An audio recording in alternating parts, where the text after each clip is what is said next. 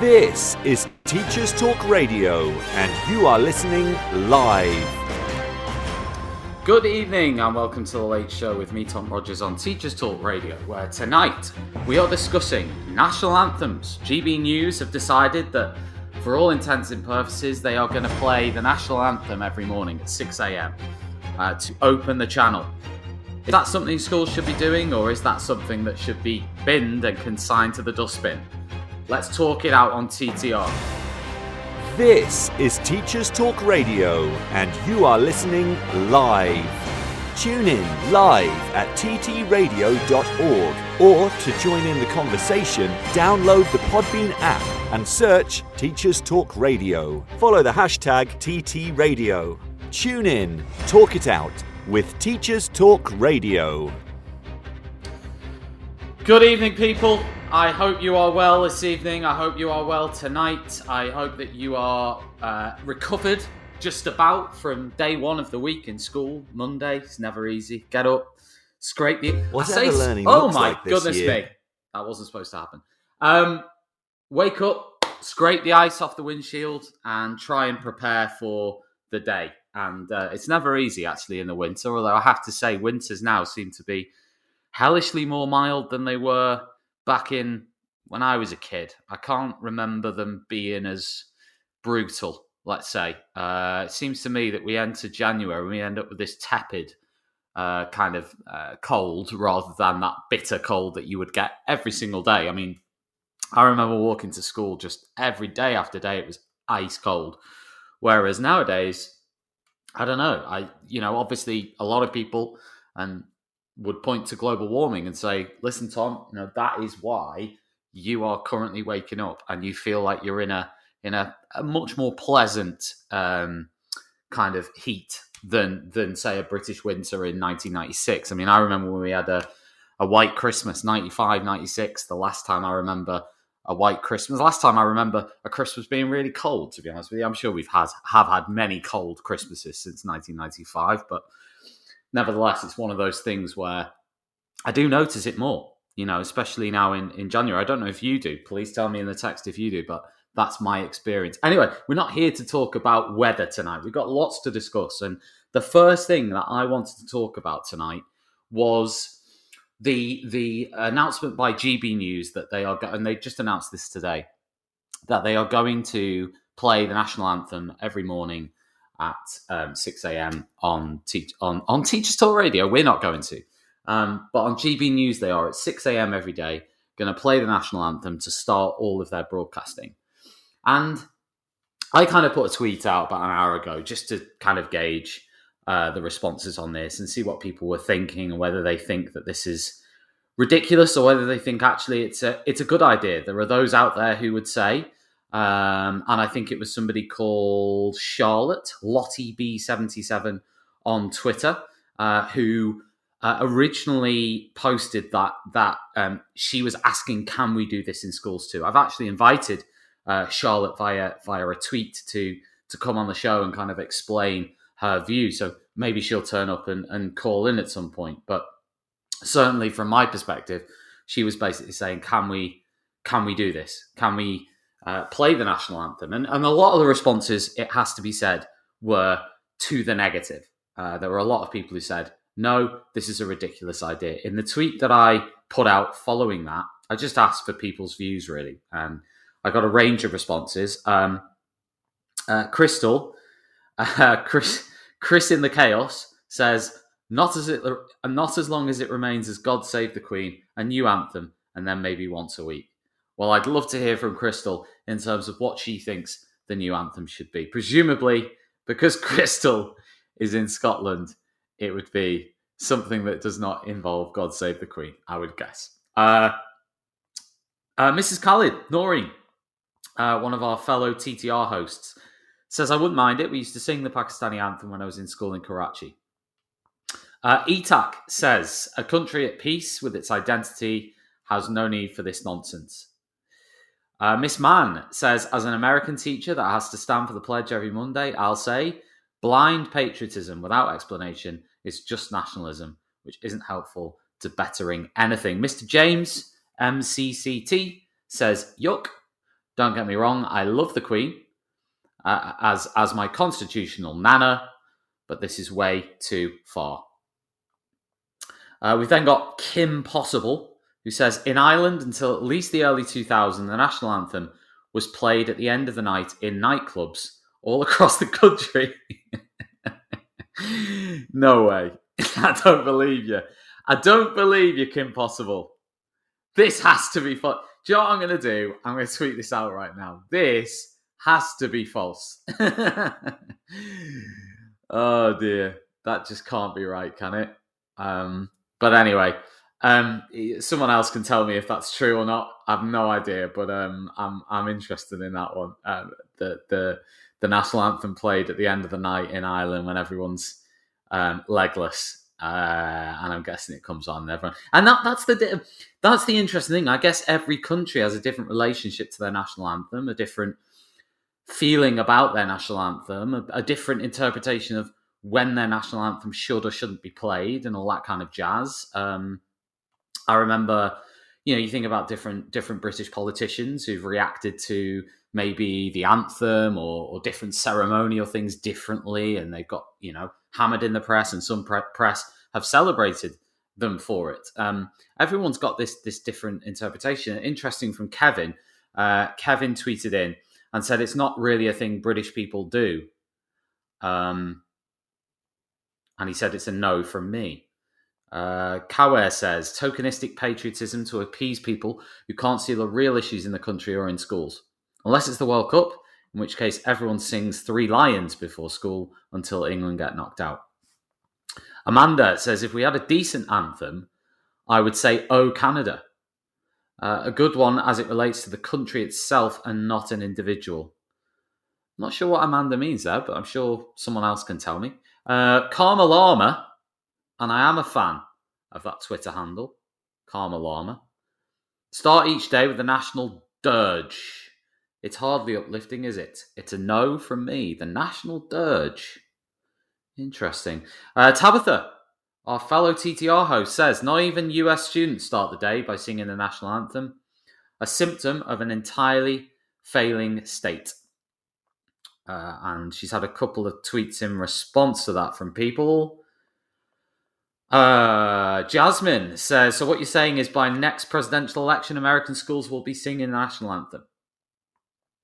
Uh, and yeah, she had a few other responses to that tweet. Uh, Mr. Smith says, we do it in Canada. Um, Owen Jeremy says, uh, do they do it in Canada? I don't know. Maybe. Uh, Owen Jeremy says, Sex Pistols version. We can't be singing a fascist regime at six a uh, eight a.m. in assembly. Although it would be it would be funny.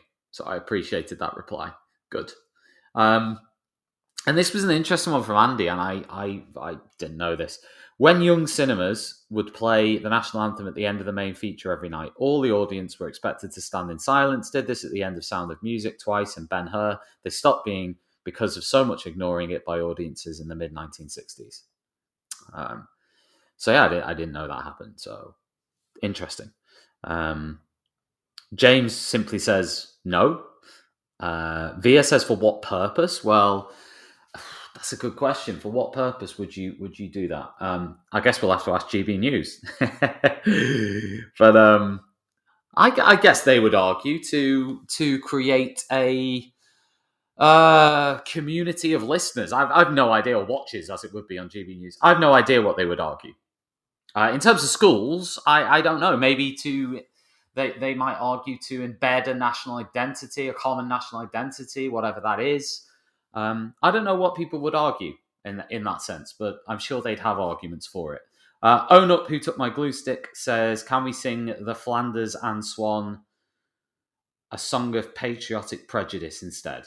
Nope, don't think so. Uh, me says, "You can forget by me singing later verses of God Save the Queen." Wade, rebellious, you bet I am. Hmm. Uh, Theo says, Where has this nonsense come from? Well, it's GB News, Theo. It wasn't me. They're the ones who've said 6 a.m. they're doing the national anthem on every morning from now on. Uh, the provoked pedagogue says, Makes me want to throw up in my mouth. We should be evolving out of daft, outmoded concepts like nationality.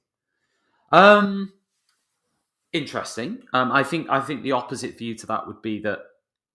Uh, what would they say in opposite to that about nationality? Um, I suppose that would mean that no individual country then has its own. Oh God, I you know what? I'm too tired to even get into that that debate because um, that's a biggie. That's like a globalization, open borders, no borders, global community kind of debate versus nation states and so on and so forth. I need Tabitha here. She's amazing at this stuff. Um, English examiner says, no, it's just not British. Me says, can we do Flower of Scotland?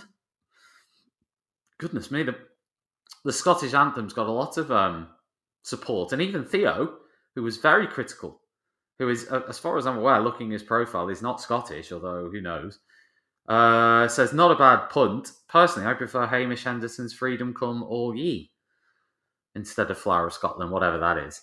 Um, Alison Honeybone says, no way in capital letters. And yeah, goodness, quite a lot of replies. Um, history teacher and learner says it'd take a week to teach them the words. Uh, and I said, I said that was fair because it probably is. I mean, I mean, interestingly enough, I was talking about my experience of Camp America when I was 18 and, and going over there. And uh, when I was, when I arrived there, I was, I remember specifically the drive from the, the airport in Michigan to where the camp was. And it was the first time I'd been, obviously, in the States. It was the first time I'd been on an aeroplane, actually. And I kind of touched down there and um, I was picked up and I was in the car. And as we were driving there, I was noticing that every single house had the um, a flagpole and the American flag on outside. And that was something that I hadn't really seen in, in Britain, to be honest, at that point. I, um, I might have seen the odd flag in a window, possibly, but I'd never seen such kind of uh, um, such uniform uh, kind of use of the na- a national flag. Um, I don't know whether other countries do that. I'm trying to think of another country that would display the flag as much. I'm sure there are, but I don't know what they are because um, I mean I, I have to say even in Spain they did present the national flag a little bit more than perhaps Britain does. Um, you know, um, give an example when there was the whole issue of the uh, the Catalan independence uh, um, furore in Spain. I remember walking through Vigo, which is where I was living, and and, and I'm still been teaching there actually online at the moment. Um, but I remember walking through um, Vigo, and there was a lot of Spanish flags all over the place. I mean, I, don't. I didn't think that happened when we had the Scottish uh, referendum or anything like that. Obviously, maybe the Union flag was used by Scottish people who wanted to stay in the Union and English people who wanted Scotland to stay in the Union. Um, but I, I, did, you know, it's it's quite interesting in Spain. They they do show the flag more. I would say um, they probably have a, a slightly more prominent role um, for for the national flag. Um, uh, but, but, I haven't really seen that in in anywhere else. Certainly not not in France. Uh, I'm trying to think about. You know, I was I lived in Slovenia. Hardly saw their national flag anywhere uh, ever. So maybe it's a US thing. I don't know. Someone can tell me. Maybe the Russians show their flag a bit more. Uh, I'd be interested in that one, but I, we do actually have some Russian listeners according to our stats. So maybe somebody listening back to this can tweet us at TT Radio 2022 and tell me if the Russians project their flag as much as the Americans do. I don't know. Interesting one. So, what else have we got coming up? We've, we've talked about flags for a bit, and if anyone wants to share their their view on this, then do call in. And, and I know Noam's here, so Noam, if you want to get involved in the chat today, then uh, then just call in because I was going to chat with Noam tonight um, about a few bits if he fancies it. If not, uh, don't worry about it. We can we can chat another time. But um, certainly, what what I think this flag debate raises is is the relationship between schools and the kind of nation state, I suppose you would say. Um, it's interesting that uh, I'd, I'd, be interesting from Noam actually in, in Iran what what what children in schools in Iran do. Do they sing the anthem? Do they have the the the um, the flag on display in the classroom? Um, you know what what do they do? Uh, it's uh, it always brings up. I, I, think that point in the commentary there was an interesting one about the Euros because I that's about the only time, maybe the Olympic Games a little bit, but sporting events probably the only time that, that British people tend to. I say British people, I mean maybe English people. I mean, I've seen I see more maybe of the Welsh. I, I very rarely see the St George's um, flag as opposed to say the Welsh national flag or the Scottish national flag. Uh, um, yeah, probably historical that one, but it, it's interesting. I do find it interesting the relation and, and, the response to that GB News announcement. If you find it on Twitter, was also interesting just to see the range of responses of people who were very very supportive and people who were saying, "What are you playing at?" And you know, um, yeah, it's interesting, really interesting debate. So maybe we'll touch on that later. And if Noam wants to call in later and tell me what happens in Iran, then he can do. Uh, also on the show today, I'm going to be replaying, hopefully, fingers crossed, because uh, I had a couple of issues with with uh, with getting it to play earlier. But hopefully, uh, you're going to hear a little recording of an interview that I did with uh, Cassie Young, uh, who is a primary school head teacher. She's a head teacher of multiple schools now. When I recorded this, I'm not sure she was. Maybe she's in the studio. Maybe she can tell me what, what, what the state of play is now. But I know when we recorded it, she she was already a head teacher, and I interviewed her as a school leader. And um, I just thought I I really enjoyed this interview. So I, I you know I got a lot of time for Cassie, and I thought it was it was a good interview. It was honest. There was a lot of um, really interesting nuggets of information in it, and I just thought, why not? Why not replay it so people can actually listen to it back as a podcast as part of Teachers Talk Radio? So we're going to hopefully play that interview if it lets me, and uh, and then we'll come back after that and then we will uh, resume uh, our discussion on flags. And uh, if anyone has any thoughts on uh, not just flag waving, but also national anthems and whether we should sing them, then uh, and, and school students should sing them, then definitely get in touch and let me know. Whatever learning looks like this year, bring lessons to life with Nearpod. An exciting new addition to the Renaissance family, Nearpod offers real time insights into student understanding through interactive lessons and videos, gamification, and activities, all in a single, easy to use platform. To help kickstart the new year, we're offering all primary and secondary schools in the UK and Ireland full free access to Nearpod for the whole spring term. So, no matter what 2022 brings, Nearpod makes switching between in class and remote teaching simple. Visit www.renlearn.co.uk forward slash Nearpod and sign up for your free trial today. Are you looking to take your phonics practice forward? Then Little Wandle Letters and Sounds Revised is the programme for you. Created by two schools with an excellent track record in phonics, Little Wandle Letters and Sounds Revised will help all children become readers and ensure no child is left behind. The programme offers complete support for your phonics teaching, alongside classroom resources and fully decodable readers from Collins Big Cat. To find out more, follow at Letters Sounds on Twitter, Facebook, and Instagram, or join a free briefing by visiting littlewandlelettersandsounds.org.uk. This is Teachers Talk Radio, and this is Teachers Talk Radio News with Gail Glenn.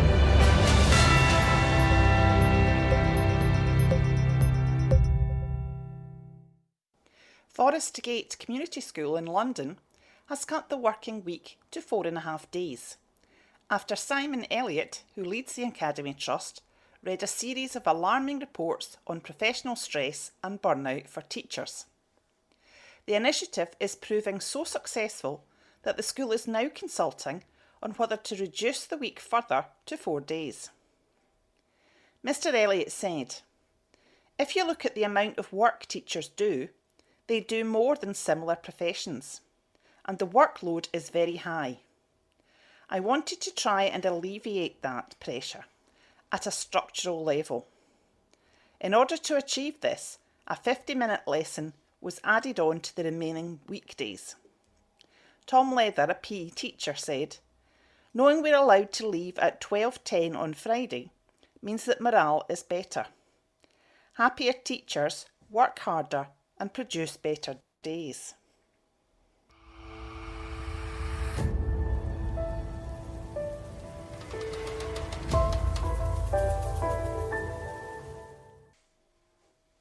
In Scotland, teacher absences due to COVID are at the highest level since the start of the school session.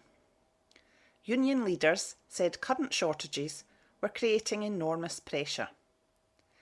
The surge has been driven largely by self isolation requirements, although some parents have also decided to keep youngsters away. The Education Secretary, Shirley Anne Somerville, told MSPs Earlier on in the pandemic, we did, of course, put a call out via the General Teaching Council for retired teachers if they wanted to come back into the profession for some time. The uptake of that, I have to say, was exceptionally low. It is something that we are looking to do again. This has been your latest Teachers Talk Radio News with Gail Glenn.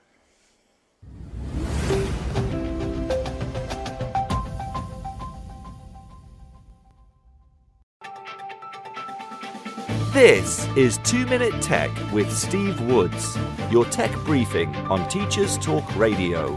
Hello, this week Steve has lost his voice. So I am going to take a look at visualizing in the classroom. Before I begin, this is not about which product is best and comparing brands and features. This is about what you need to consider to make the best choice for your school or department. Visualizing in the classroom, in my opinion, is getting something that would be difficult to see into a format that a whole class can see more easily. This may be a live moving image or a still image. Also, it may be projected onto a large screen or cast out to multiple devices. The whole idea is it makes something small more accessible. The list of devices that can do this is huge, but they fall, roughly, into three categories visualizers, document cams, and webcams. What is the difference? In sport, the definition of fitness is the ability to cope with the environment around you. When you are purchasing a device, this is what you need to consider. Don't just buy one because someone else uses it and says it's amazing. Their environment may be totally different to yours. The factors that are going to affect your purchase are cost, size, software, portability, features, and what you already have in terms of audio visual equipment. Lighting is sometimes overlooked, and depending on what you are capturing, can make a huge difference. Starting with the most expensive option, the visualizer. Generally, classroom visualizers come with a large footprint, meaning they take up a lot of desk space. They tend to have a high quality downward facing camera, lighting built in top down, and even sometimes a backlit bed. They tend to allow control from the unit, so there will be little or no need to move away from the device to operate. This may be useful if a lot of time is spent using the device or furniture obstructs movement. A lot of visualizers are also standalone, meaning they work independently of your computer. However, additional software can be installed to further augment the experience. Document cameras tend to be less expensive, have a smaller footprint, and be more portable compared to visualizers. However, they usually have less features and need a computer to use them. Although they are plug and play, there is normally additional software available that will provide the ability to capture still and moving images, zoom in and out like a visualizer, but normally control is via the computer it is attached to. Generally, they do not feature built in lighting, but tend to have a built in microphone. The cheapest option, the webcam, is plug and play and may have additional software. However, the previous devices are designed for projecting something desk based to an audience. The webcam is designed to work in a different way, but can be more versatile, especially if you move rooms frequently. You need a computer to plug it into. Some come with flexible arms and a base you can plug it into, but like the document cam, they are restricted by the length of the USB cable. Now we have an idea of what the devices are capable of. The next question is what do you already have? Do you have an interactive board? If so, imaging a pupil's book with a cheaper webcam and using pinch zoom and annotation may do the job. Or in a bright setting, an HD webcam may do the trick. In the past, the rule was the higher the price, the better quality of image. Today, that isn't necessarily so. My conclusion is before you spend out, do your research and consider the fitness of the device for your environment and your value for money. And please talk to your school technical support before you purchase anything. Sometimes devices are not compatible with school networks. For a visual version of this episode, check out the TT Radio 2022 Twitter feed. I'm Steve Woods' screen reader, and that was 2 Minute Tech. 2 Minute This is Teachers Talk Radio, and you are listening live. Hi, everybody, and welcome to another one of my school leader interviews. This is series two, episode seven, and I'm interviewing Cassie Young, who is a head of school in a rural part of the south east of England. Um, and I'm going to be asking her all the usual questions, in addition to some questions that dig a little deeper, um, that are more specific uh, to Cassie and her context. So, Cassie, first of all, welcome and thanks very much for accepting my invitation for this interview. Thanks for inviting me. I didn't realise it was an audition for Castaway, um, but I'd like to take the place of uh, Wilson if I could, please.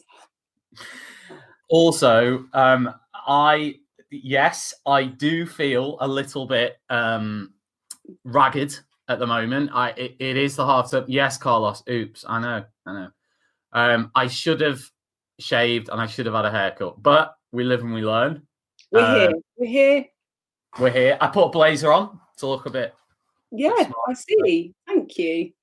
anytime, anytime. Um, Cassie, first questions are more general ones. So, what's the first thing you grab in the morning? Um, I'm the first person up in the mornings uh, during the week. So it's my phone to turn my alarm off and try and creep around and not get everyone else awake. Um, but at the moment, we have, you probably know because my Twitter is completely covered in uh, puppy pictures. uh, so we've got a 20 week old puppy called Larry David.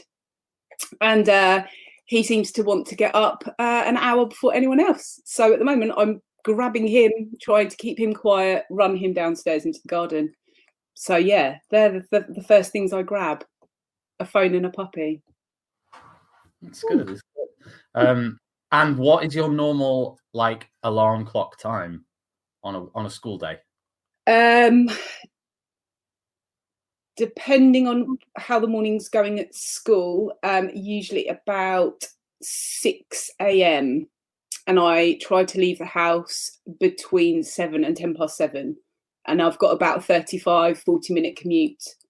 Um, so I don't get to school particularly early. Um, but um, with a five year old and a puppy and trying to get every get out of the house is always quite a bit of a challenge. So yeah, it's quite military precision actually to get Yeah. out. Yeah. Um, but yeah, normally between seven and ten past seven, I'm out the door and, and on my way.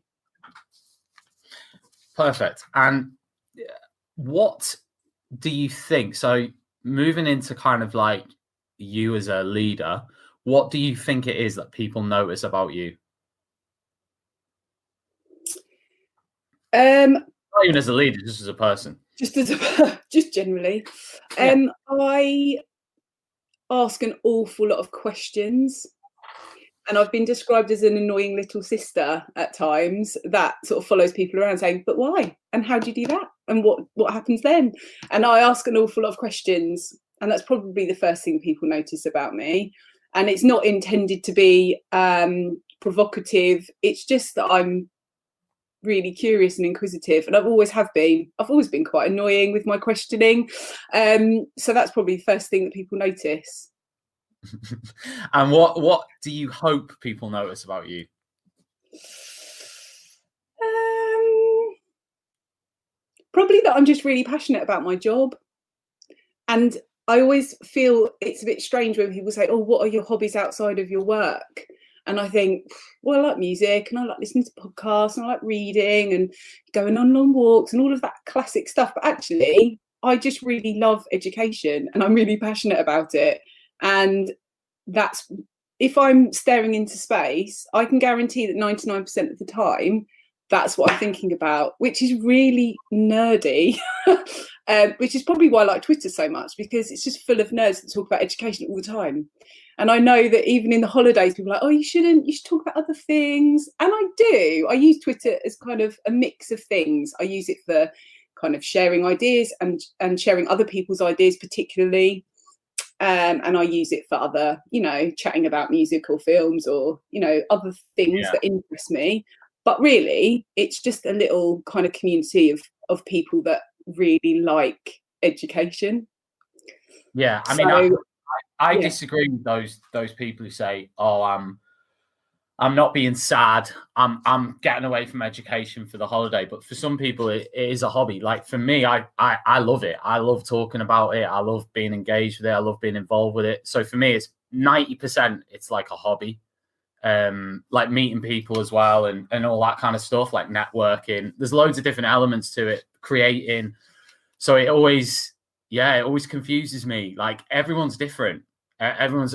Some people might see it as a chore, but other people might see it as like, it's a know what I mean? pursuit isn't it it Yeah. I, I think it's a pursuit and i think that if you're passionate about something and you want to talk about it and you want to share your ideas or your theories or you know your your viewpoints that's just pushing the kind of rhetoric forward isn't it that's that's widening your thought processes and i think that's really really important i think we're in a really lucky i think we're in a really rich time in education where we have a platform where people Yeah. you would never come across um, in the real in your day-to-day life you know you're not in these silos as much as you were and i think it's it's amazing i really do Agreed.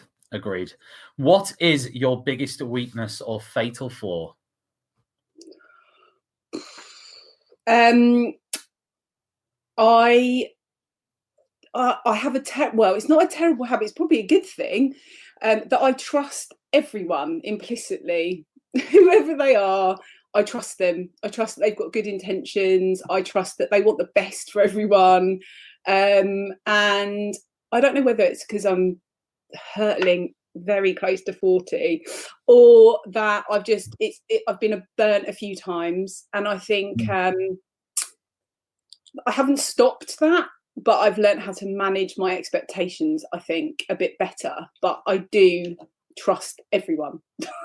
I meet them I assume that they're good fundamentally everyone's good somewhere and I think I think the difficulty comes where I I have kind of an idea of where I want to go or where I want to be, um, and I try and meander around people and kind of please people and um, Yeah. make sure I don't hurt people. And some people just they've got a place to go, regardless of you know other people. They kind of head Yeah. in that direction, and Yeah, that's fine. People, you know, that's just humans, isn't it? But Right, yeah, I um, think that's probably that's probably my fatal flaw.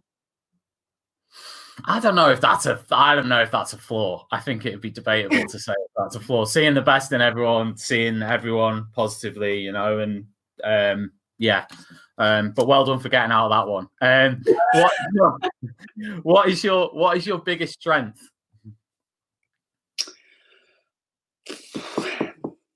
Sorry, a lot of sighing and looking at the ceiling. Um, I think, I think over the last three years, being put into a job that I wasn't expecting to be put into, um, and working, uh, uh, taking on a, a special measures school three years ago, um, I pretty much had everything that could possibly go wrong and go right happen in a very short space of time. So I think resilience. I think there's been some very dark times, um, and um, we've had to make some really tough decisions, and we've you know had to really pull together. And I think that bounce back ability, that resilience, you I've had to learn basically because I've always had to rely, you know, I've always had that safety net of someone else making decisions or someone else kind of taking that responsibility. And when it's all on your shoulders, um, you kind of have to learn resilience. So I think that's probably a strength. And I love the kind of strategic, I love strategically thinking about things as well. So I will think, um, I'll put myself in everyone's position. So, as a pupil, as a parent, as a teacher, as a support staff member, as a, member of the community, if I've got to make a big decision that might change the culture or the ethos of the school, um, and strategically think about how that might that decision might impact everyone. So, I think that's probably a strength of mine as well. I always come up with what if this happens, or how do you think this person might interpret that? And um, that's always kind of that's that's always been sort of noted whenever decisions have been made that everything's been kind of thought through. So I'd say that was a strength. I think that's a big strength for, for leadership anyway, isn't it? But um, what's the one personality trait that you simply don't have time for? Laziness.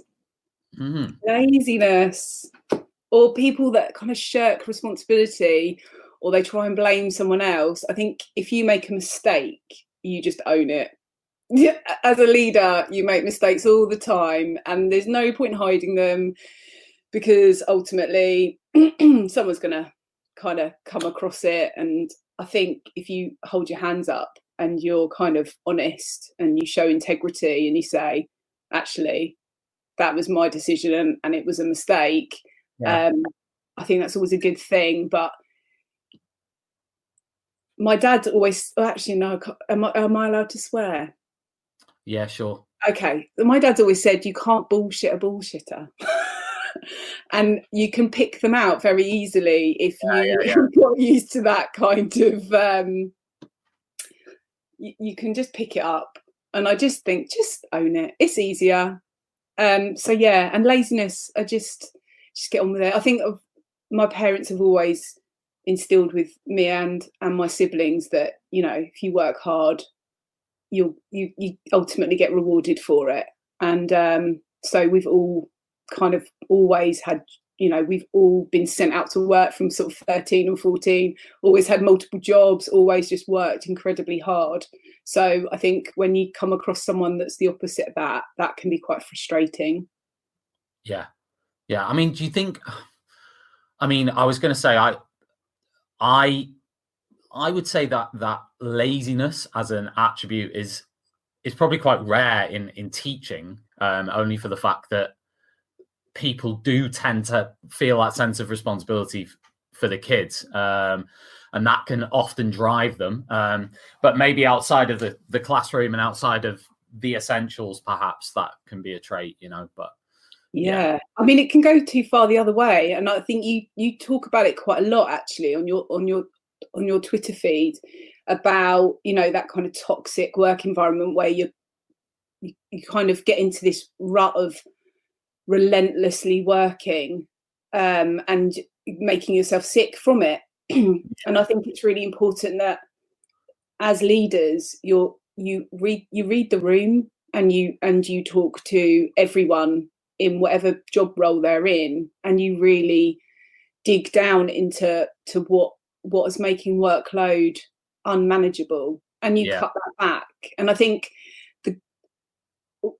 be previously being in a, in a special measures school um it was it was almost like a bomb had been dropped on the school. And the good thing about that is that you could start all over again. So get rid of all of the bells and whistles and the stupid things that people did because they were told that that's what they had to do. Um, and you kind of stripped it back to to the real fundamentals of teaching, which is just quality first teaching, getting rid of you know the schemes and the strategies and the hoop jumping and just go back to the basics and that's really how it's been kind of successful in our school and it also yeah. means that when you add something new into the mix you kind of see the impact of of that on on workload and yeah. you get feedback all the time.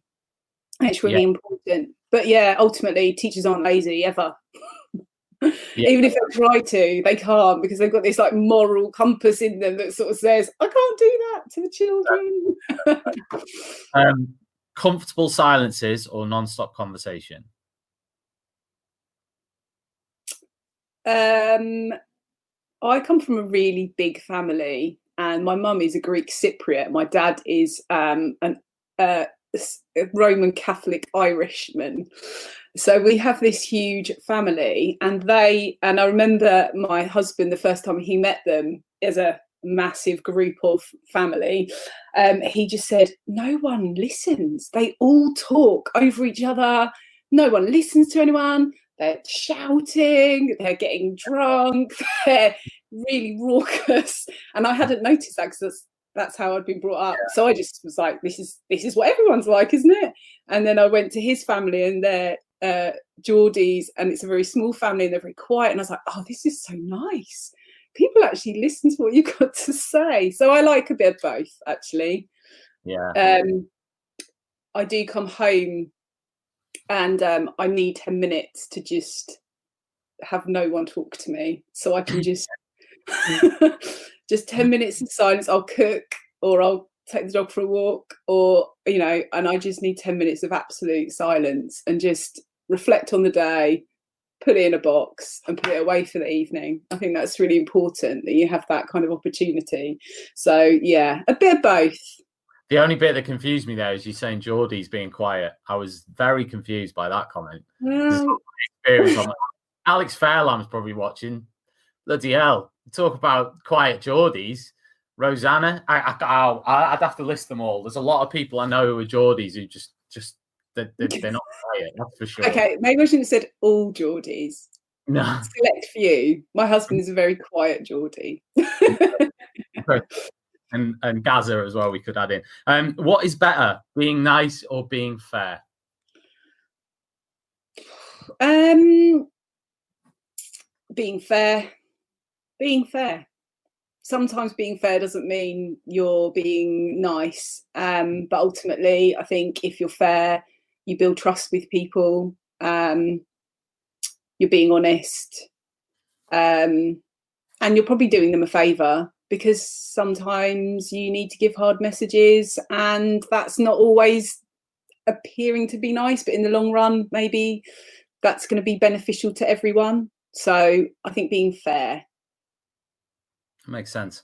Um, teaching and leadership. Um, describe your leadership journey and what challenges you've encountered along the way. Uh, so I've been teach. I've been in working in schools for full, maybe fourteen years. God, that's a long time actually now. Um, and I worked in a big uh, South London uh, primary school. Um, after I did my PGC in Kingston, um, and I was working in Mitcham, and then uh, I became a member of the SLT probably five years into that. Um, I was a curriculum lead. Uh, and then I moved back to Hastings, where I'm originally from. Uh, and then I went to Bexhill, where they were advertising for a SENCo job. A two day a week SENCo is what I ultimately uh, went for. Wow. um, uh, I'd done my SENCo qualification while I was on maternity leave. Um, my head at the time said it was a great idea, and I'd have loads of time, obviously, to do a SENCo Yeah. qualification while having a newborn baby. Um, so I um, started two days a week, but when I arrived at the school, um, there were no teachers. Yeah. Um, all of the teachers teachers had left, so I ended up being what do you mean left? They just um, the school had gone into special measures and Oh, the okay. teachers had left. Um, Yeah. And uh, it was a very difficult time. So I was put in a classroom uh, in the one of the the more difficult classrooms. So I was in a, I think it was a, a four five class. Um, then I was asked to do three days a week, which I said yes because I'd become quite attached to that class. They were Yeah. they were a tough a tough old class to, to have. They'd had about thirty supply teachers by that point. Um, Yeah. They had no trust um, Yeah. for any of the adults, and um, so I felt quite obliged and committed actually more committed than obliged to um to work three days a week then i was asked to be the assistant head um and then i was asked to do four days a week and then um i was asked to take on the head of school role with an executive head from a large successful school that was about 10 minutes down the road so Wow. i had been in the Me- school meteoric rise, meteoric rise up there. yeah yeah not really expected um Yeah. the ceo of of our trust had kind of said look um, and the school improvement advisor who i'd spent a lot of time with had said look you've got the right attributes and actually we think you'd be really good at this and i just thought you're desperate or Yeah. mad or a bit of both uh, but obviously they saw something in me that uh, i didn't see Oh. myself so i still suffer massive Well, everyone watching this will will see. So yeah. Um, I was going to ask you then this this tough class. I mean, just interesting on behaviour, on the issue of behaviour. Um, is there any advice you would give to a teacher who, at, at primary level, who has got a really tough kind of behaviour gig uh, with a class? They're sending a lot of kids out. They're feeling as though the class not are out of control, but it's not going well. Um, what would be your kind of top three things or top two things that you would kind of say to them um, to try and sort that out? Um, I would behavior is my thing. I love, you know, I love talking about this. So you yeah. giving me two things to say, Tom, is a little unfair, actually. Um, I mean, I'm restricting you there, but I'm trying okay, to. I'll just, I'll just quickly say what I do because I've been in that position. Yeah. And I think as leaders, you need to be honest and say, "Yeah, I've been in that position yeah. where I've had a, a class run amok, yeah. and um, and I've I've come home and I've cried I've cried and said, I can't do this. And then you go back the next day, you turn up every day. And I think that was, I think turning up every day is, is, is 80% of the battle because you need to build a relationship with these kids. But boundaries, consistency, structure, knowing what to do. I don't think it's about um, having this you know, yes, ultimately you have these classes that, you know, behavior in our schools outstanding. I can walk into any class with anyone at any time and know that that behavior is going to be absolutely 100% spot on. But that didn't happen overnight. That was relentless, consistent boundaries and commu- over communicating what the expectations were and practicing. We have boot camp days at the beginning of each term where we practice lining up, we practice. Mm.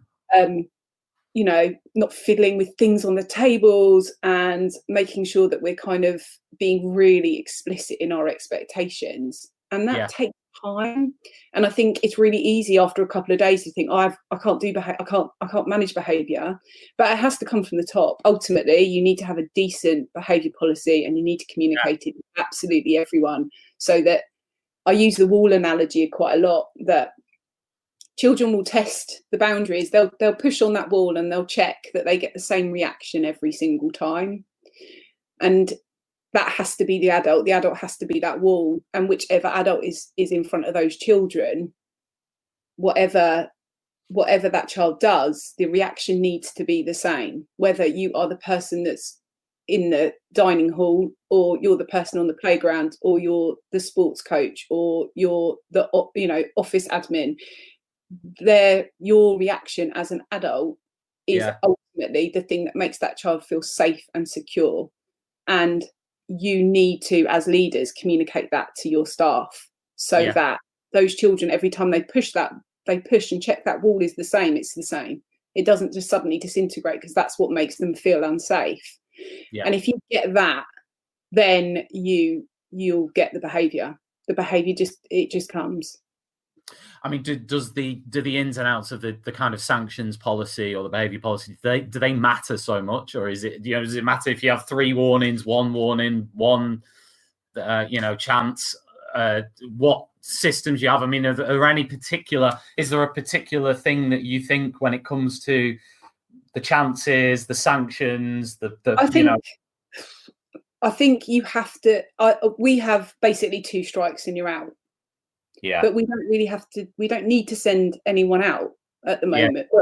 But, you know, we did at the beginning because we needed to set that expectation and our expectations of behavior are incredibly high. If you've yeah. got the behavior, then your teachers can teach. That's what they've got their degrees for. That's why they've gone into the job so that they can yeah. teach. I think there is a little, you know, there is there are certain teachers that like the chaos that that in, that like to have to deal with the firefighting and the behavior because once that's sorted it reveals their teaching. And you know in our school we focus just on the teaching because that's what that's the position that we've got to. Yeah. Um but yeah we we um, use in primary and i know a lot of schools use it we use good to be green which is this little frog and they just have this visual representation. So they they have good to be green, um, and then they have uh, um, we have a non-verbal warning, which is just a hand up. Yeah, and then we have a verbal warning, and then they get their card turned, and then they have five minutes out in reflection. Um, yeah. And they get a red card, then they kind of get the equivalent of a detention. so like a 10 minute out. Um, okay. But that's rare now. Um, but that's, you know, it takes time. Yeah thank you for that. That was that was helpful. That was great. Where. Where- It's true. Where do you think new leaders go wrong? Where do you think new leaders go wrong? I am a new leader, so Yeah, well, um, I th- I think probably um, not getting to know the community that they're working within, um, not getting to know the demographic, not getting to know the families and the children before making big changes. Yeah, and, and that can be fatal. I think if you don't build trust with the people that you're working with, and you don't get to know your staff, and you make these big fundamental changes to the day to day running of a school, regardless of its status, yeah, that can really pull the rug um, from everyone. And I think that you need to to not rush into any big decisions. I think you need to get to know everyone as well as you can, um, and then make make the changes that you feel that you need to make. Um, but I think that is that is a mistake that that leaders do make. Um, so it's really hard. make- It's easy to build trust. It's really it, it, it's hard to build trust, but it's really easy to lose it. And I think once you've lost it, um, yeah, you kind of are on the back foot. Got yeah, got yeah. And do you think that? I mean, so correct me if I'm wrong. What you're saying is establish the relationships with the community before you make massive whole scale changes to anything. Hmm. Yeah, Yeah, get we um, we spent a long time working on our um, our vision for the school. It would have been Yeah. really easy to just get a blueprint of, of a vision and an ethos and just lay it over the top of the school. Mhm. Um, but we actually spent about 18 months, nearly two years, establishing actually what the vision of our school was. We kind of knew that the, the leaders in the school, myself and the executive head, we kind of knew where we wanted to head. And Yeah. luckily, we had very similar, we have a very similar vision um, for kind of what, what kind of schools we don't, we want to just run really great schools. Yeah. That's ultimately, that's what we want. Yeah, um, but we we didn't name it. We didn't have a tagline. We didn't have a kind of vision statement. Um, and we spent a lot of time getting feedback from the community about what what was important to them. And then we pulled it all together. Yeah, um, and that was important that we really took our time over it because we want sustainability. I don't want to leave the school um, and it fall apart i Yeah. want everyone to be able to walk and talk the ethos and the culture of the school um, Got you. and and whoever leaves at any point that culture and ethos will continue because that school is notoriously kind of up and down in in its status and its results and um, its pupil numbers. So we're building longevity. got you, got you. What does success? I mean, you've you've more or less kind of just answered that, but what does success as a school leader look like to you? Um,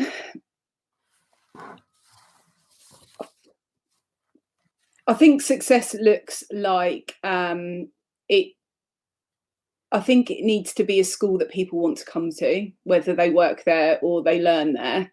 Mm, Um, I think it is nurturing and inclusive. I think inclusion is is my big thing. I think there always needs to be a chair at the table for everyone, and that sums up a school that is successful. That everyone from any walk of life um, can can join the school and feel part of the school community. I think that's what success successful schools do really well. yeah, that makes that's brilliant. I've actually written that down. I'm gonna I'm gonna tweet it later. It's a good quote. Oh, thanks. School where teachers and students want to come to and feel a part of, something like that. I, I, I may paraphrase, but it's fine. quote. Um, digging a bit deeper, you are a head teacher of a faith school. Is this ethos important to you personally, or is it something that you simply buy into because you're there? um, my background's a bit mixed. So I've got a Greek a Greek Orthodox mother and a Roman Catholic father. So we've always been brought up with faith. Um, we we had to go to church every Sunday, and um, uh, so, that was like yeah.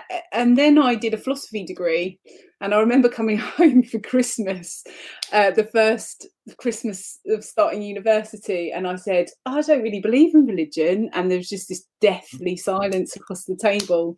Um, and my siblings kind of, oh, she said something controversial. And um, so then for a long time, I was kind of without faith.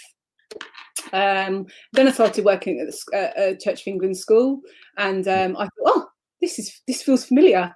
Um, and uh, I I don't really have strong feelings towards it, uh, towards religion, um, but ultimately, I think Christian values are kind of the bread and butter of our school, and they embed everything that we do. And I think um, friendship, compassion, trust, uh, forgiveness are all amazingly good um, uh, moral guides for children. I mean, who for doesn't sure. want to have those things and know what they mean? Um, so it is important. It's important to me and it's important to our community. Um, it gives them uh, guidance. Um, yeah, and it is important. And it and you know all of those services where the community comes together are an opportunity to celebrate us as a school and celebrate the faith um, as a whole as well. So yeah, it is important. Mm. Brilliant. And moving on to the, the current situations, um, have you been anxious yourself about getting COVID? Um, and has that impacted you at work personally? Um, I've actually had an antibody test, and they've said that they've possibly already had it, um, but it was back in February, so that was quite interesting. It was actually just after BrewEd Northampton, so should I blame? Should I blame poor Neil? yeah, I, I, was I, I was there. Does that mean I've got antibodies? I don't know. Did, did were you sick at the time? No. Maybe I was. I need to think back. I need to think back. Um, so uh, but that doesn't obviously mean anything really. Um, no. No, I'm not particularly concerned about it because I don't really have any under, underlying health issues. Um, but I re- am really anxious about my staff getting it and the children getting it and their families getting it. And I think that all leaders feel that. And I think that's why this term has been so incredibly difficult because you're running a school you're trying to keep it as normal business as normal you're trying to catch children up you're trying to make sure that their well-being is looked after as a priority that they you know their anxieties are uh, as low as they can be. Um, you're trying to support families that have anxieties about their children being in school. You're trying to manage risk assessments. You're trying to manage constant government updates. Um, and that's sort of over the top of just normal day to day school leadership. And that I think is what has been exhausting this term. Um, it's surprising how quickly children just adapt. They came back, skipped through the door, business as normal. You can't mix with this class or this class, but you can see everyone in your bubble and they're absolutely fine and they yeah. you know the, the, gaps and the anxieties i think that everyone was kind of worried about aren't there as much as we assumed. Um, we had all of this you know we had recovery curriculums and um, restorative strands and all sorts of stuff ready. Um, and actually the children are just phenomenal. They've just you know they they are an absolute privilege to work alongside. And they actually help with staff anxieties because they're not showing any anxieties the staff are kind of we can relax a bit but actually yeah, yeah. in the back of everyone's mind is this massive you know 50 page risk assessment that i've had to talk through repeatedly and get them to sign to say i've read it and i've understood it and you know yeah, and, yeah so that's the anxiety but i'm not worried about myself as much i'm just worried about everyone else. Yeah i hear you um how do you think the lack? I mean, you mentioned the bubbles. I know there's bubbles, but how do you think the lack of kind of physical contact or physical, because you are saying physical closeness, um, is impacting uh, staff and students? I mean, do, do you think that's having an impact or not? Um, we are a really small school, so we've got four bubbles, but we've put them into key stage bubbles as well. Okay. Um, I think it's difficult in a small school because we are so used to having those informal chats. So someone's passing in the corridor, you have a quick chat, you find out about a child, or they bring something to your attention, or they want to discuss, you know, something they want to try, and you have those informal discussions, and they don't happen anymore. Um, mm. So you have to really over communicate. So you're kind of having we're having distant staff meetings twice a week where I stand on one side of the room and they all stand kind of we're lucky to have a big hall that everyone can kind of stand apart from each other um, yeah, yeah.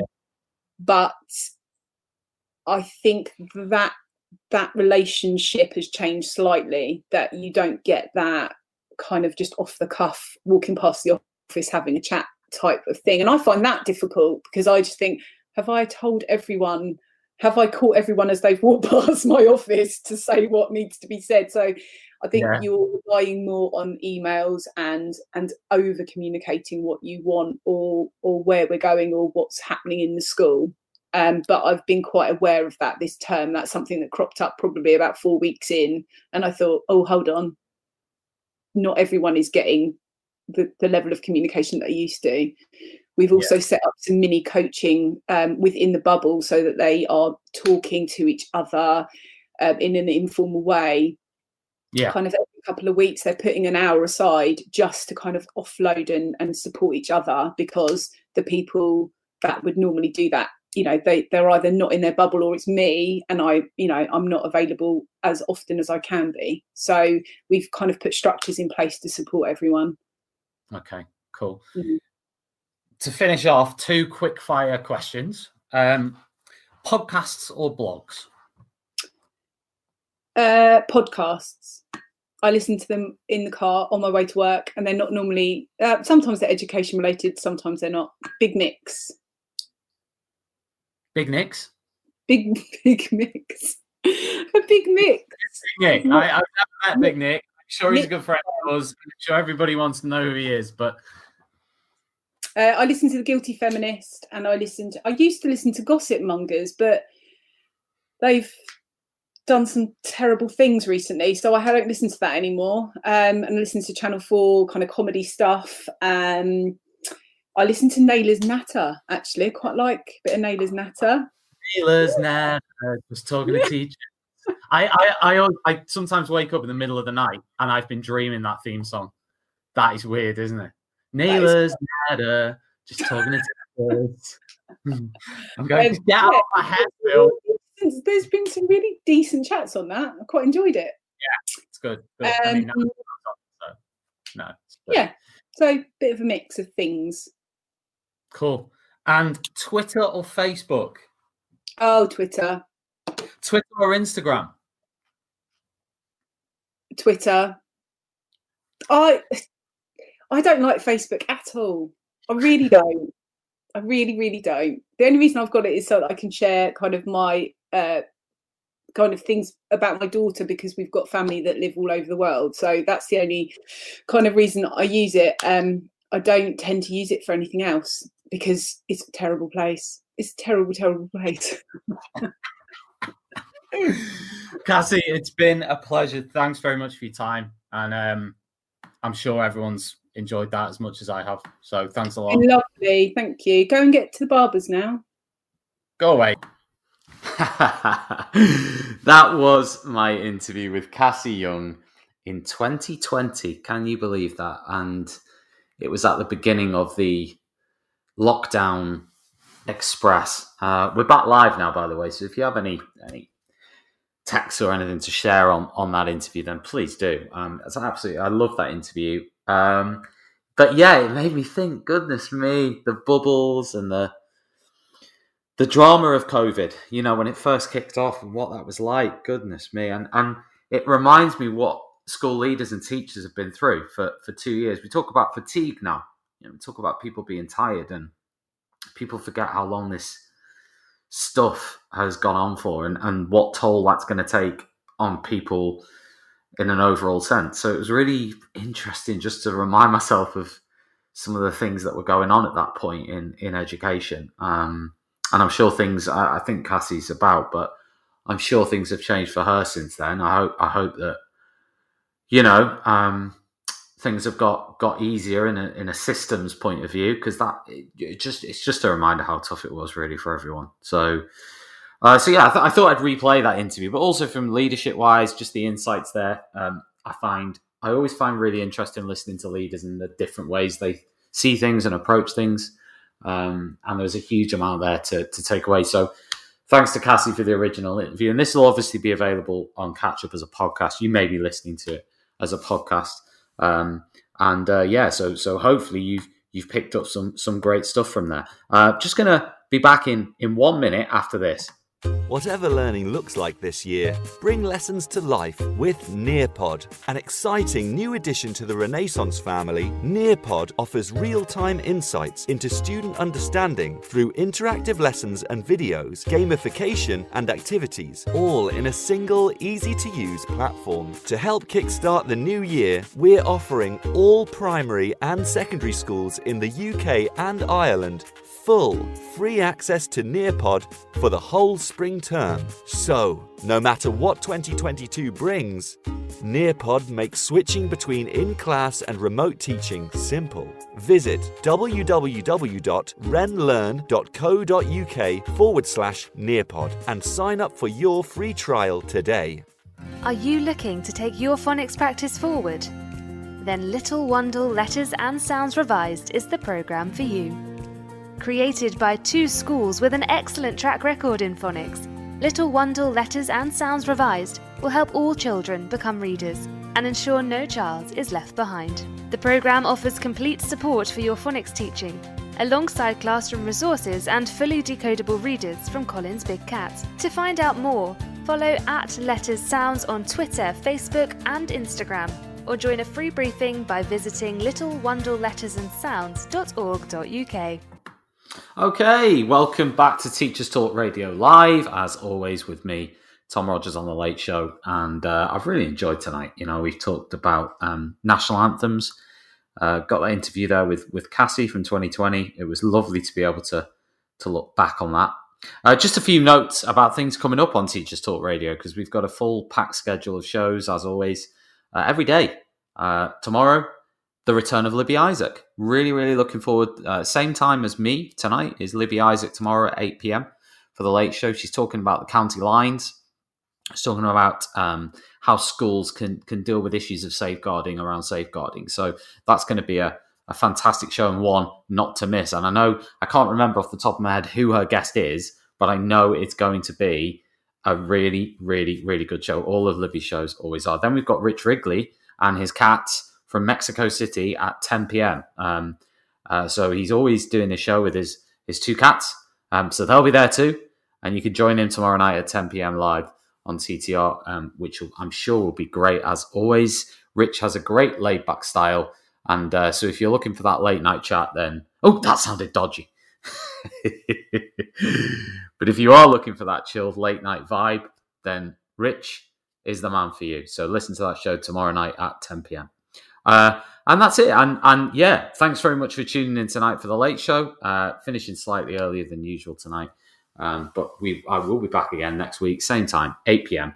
on TTR. This is Teachers Talk Radio, and you are listening live.